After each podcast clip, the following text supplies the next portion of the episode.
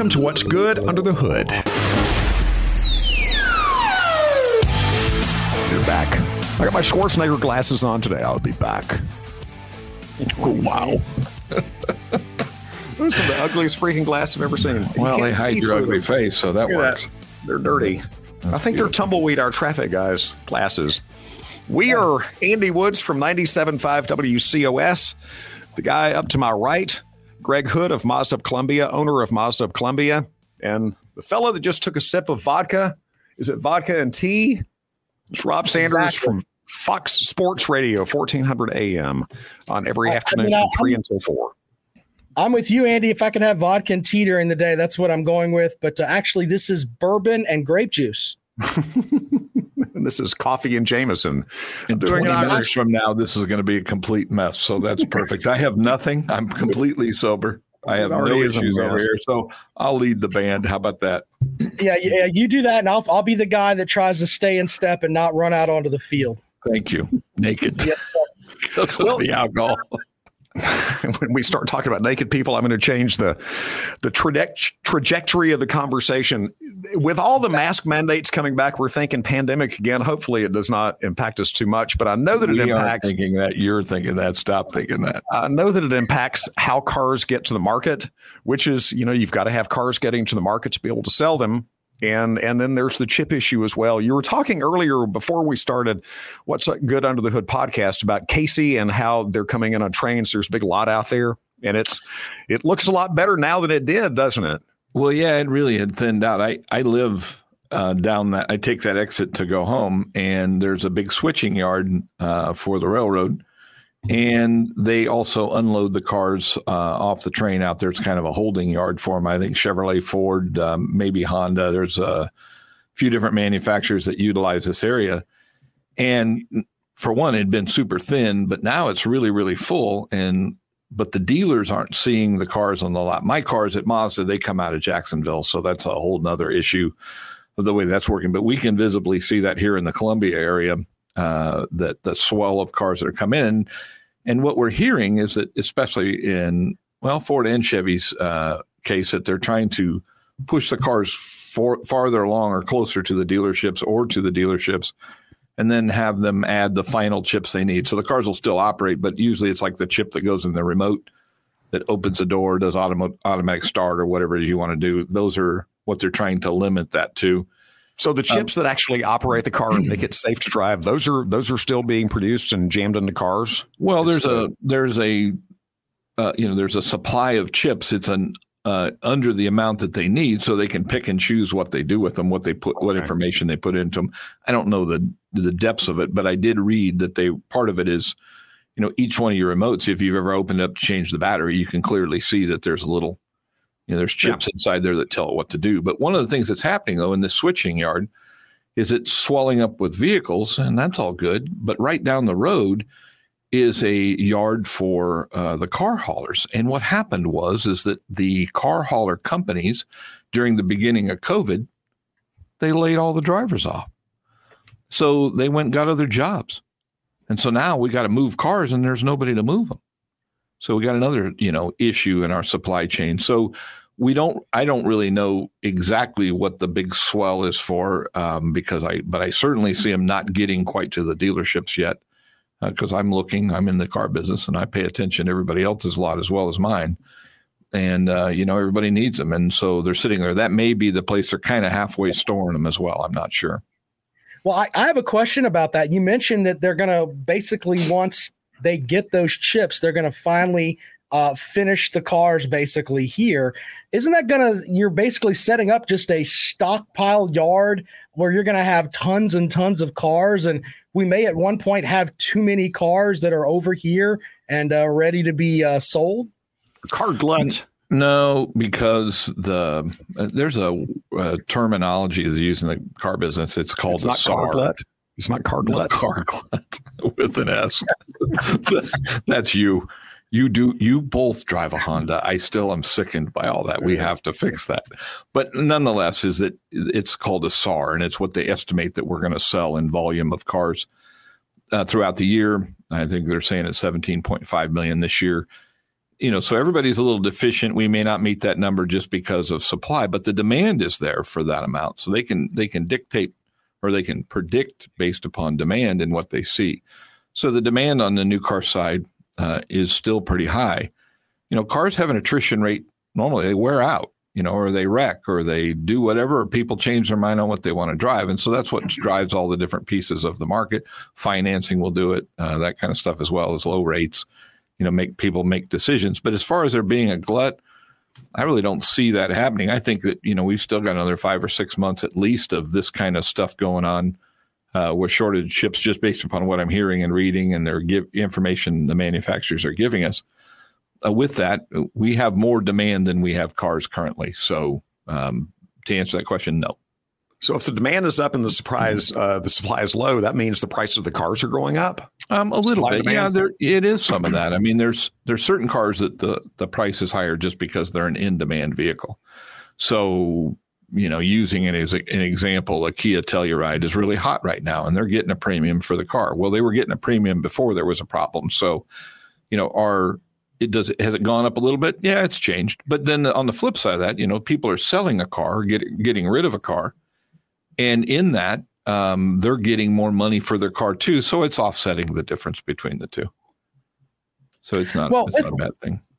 But with that though, if you're somebody that you're in the market for a car now, and and obviously, as you were saying, different things can can determine that. I mean, um, I know when I bought my last car, it's because some idiot T-boned my last car, so I had to have a car, and it was just one of those things. But if you're in the market for a car right now, is it better to go after a used car or a new car?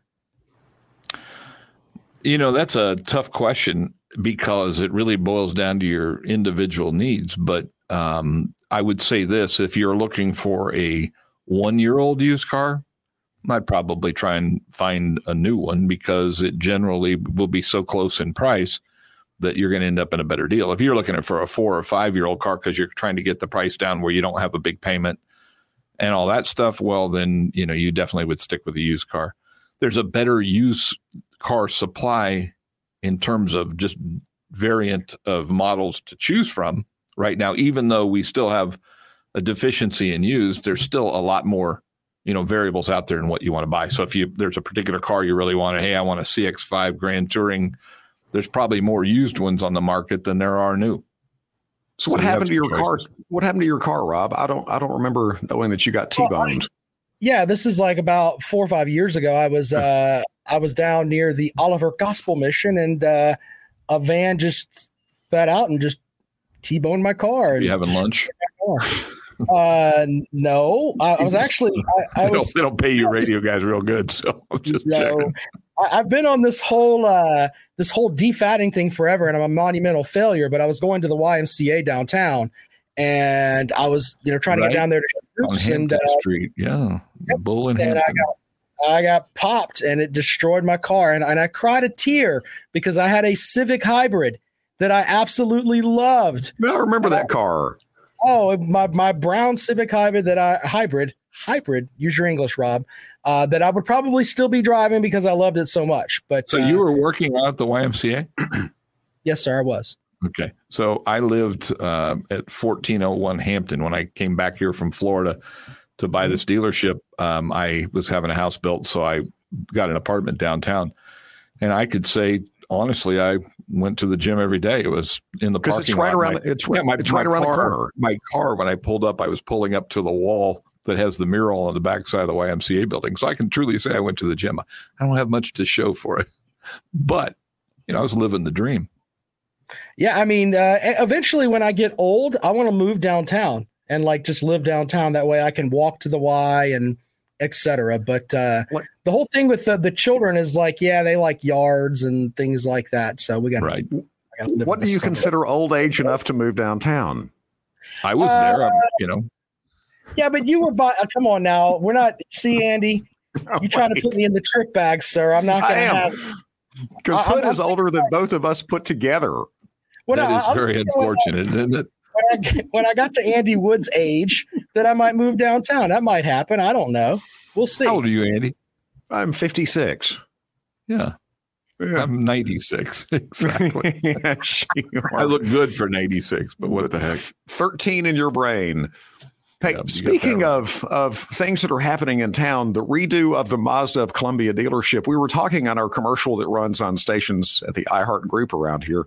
You guys are moving here before too long. You're moving into a into a temporary location, and then you're redoing the big location, which is going to be massive.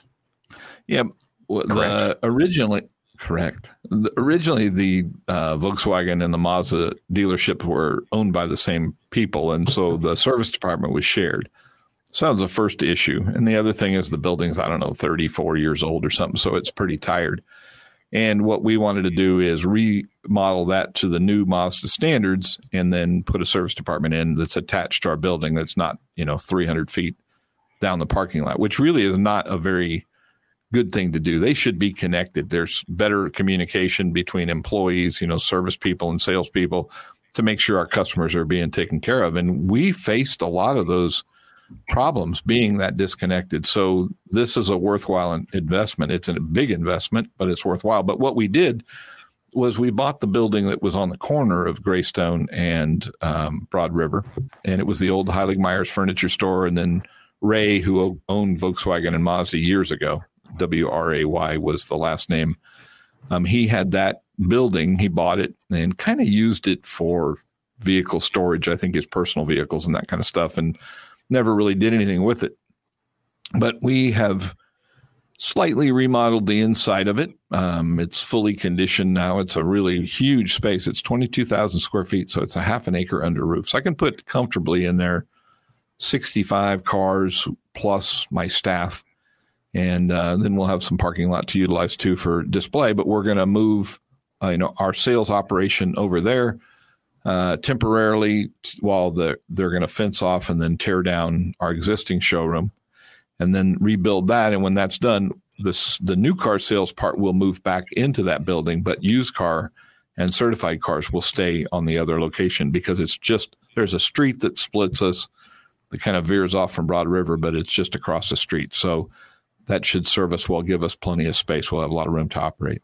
So people who use that corner dealership that you're going to occupy soon to cut that stoplight corner. Not much yeah, more. They do. They do. And, you know, that is going to be a huge disappointment to them because there actually will be activity and cars and stuff in there. So cutting through, I mean, they stop. I, I've seen people camp overnight there. I mean, there's that parking lot has been empty for so many years that uh, it's been utilized for everything. So some of the people in the town's habits are going to have to change slightly. You know, damn it, I'm, I'm sure they'll. Cut, I'm sure they'll cut through. Spot. I'm upset. You're taking away my spot where I. Can. Yeah, it's a great place to camp. Football season. I'm I'm upset about that, sir. Yeah, you can do your tailgating there. KOA. Still. Yeah, exactly. exactly. It doesn't get any better than that. Um, it'll be forty nine dollars a night from now on. I'm going to be getting a little revenue from you, Rob. I'm just going to go sleep in Andy's bathroom. hey, we have bathrooms. They're very nice. very nice. Oh, and I have I, I, have new vending machines too. We're really excited about that. I got three of them. One of them actually have food in it for you, Andy. Like like sandwiches and stuff. Exactly. See, I'll come have a sandwich. The, absolutely, we're going all the way. Get yourself a soda. Lying. Andy's never ate bread. Let's Andy needs to stop lying. of the three of us here, which one looks like they've actually eaten a sandwich in their lifetime, and who hasn't? I'm going with the guy on the bottom here. He's never tasted bread or fine quiche. I never think so, forward to it. But I Andy likes cats, so he may do fancy feast or uh, little friskies. I'm not sure which one. Dude, I did eat cat food one time. I was I, working. I was working Radio Columbus, Georgia, and I had this contest, and it was "What's Andy eating?" And I would bring in food, and I was always honest, and I actually ate what I said I was eating. Gave hints out, and people had to guess what I was eating, and the person who guessed it right got a prize, like an album or concert tickets or whatever. I had absolutely no food in my house one day, and I was leaving for work. I thought, what the hell am I going to use? Grabbed a can of cat food, the stinky food and oh. actually ate a forkful on the air. The lady came up who guessed it, and she said, "You made me throw up in my mouth when you did that because you actually ate it." And I did. Well, did don't eat cat food out of the mouth? Oh no, I didn't, God. but it was it was close. I was live, so I couldn't really barf. But yeah, yeah, I'm planning for once. my retirement. I'm stockpiling some fancy feast. I don't make it a habit. Make sure you get the seafood flavor. I got Oh. Salmon. Go for the salmon. Mm. I, I are y'all go really going to? Is it really go going to be? go ahead and ask your question, sir. Is it really going to be food and sandwiches and stuff like that? In the vending machine, yeah. Yeah. Yeah, I'm going all in. I because I, have so much room. I got so much square footage. I can put in whatever kind of machine I want. And I was thinking of you. We have a cat food vending machine, and then Yeah. we have sandwiches for Rob and myself. You know, then we have the fattening stuff that's next to it. So candy Right. bars and chips and all that kind of stuff. And we'll have then a soda machine. We may have four. Fellas, Well, I- I, just got an email. I I- just got an email. We got to wrap up. Yeah. Well, no, I was going to ask before we got out of here, since we're having all these vending machines, I'd like to request a uh, a fine cooler with some uh, you know some taps and maybe a uh, a Jägermeister machine. I've always wanted one of those. With You the know Jaeger bottle upside down being chilled on the way out. Yeah, I'm with The that. question is, it, it all dictates. It's dictated by how many vehicles you buy per day, sir. We'll accommodate your needs. Fair it's enough. What's, it's what's good under the hood. Thank you, gentlemen. This has been fun. We'll be back for another episode. And what we're going to talk about, we have no idea yet. Find out before we do it, though.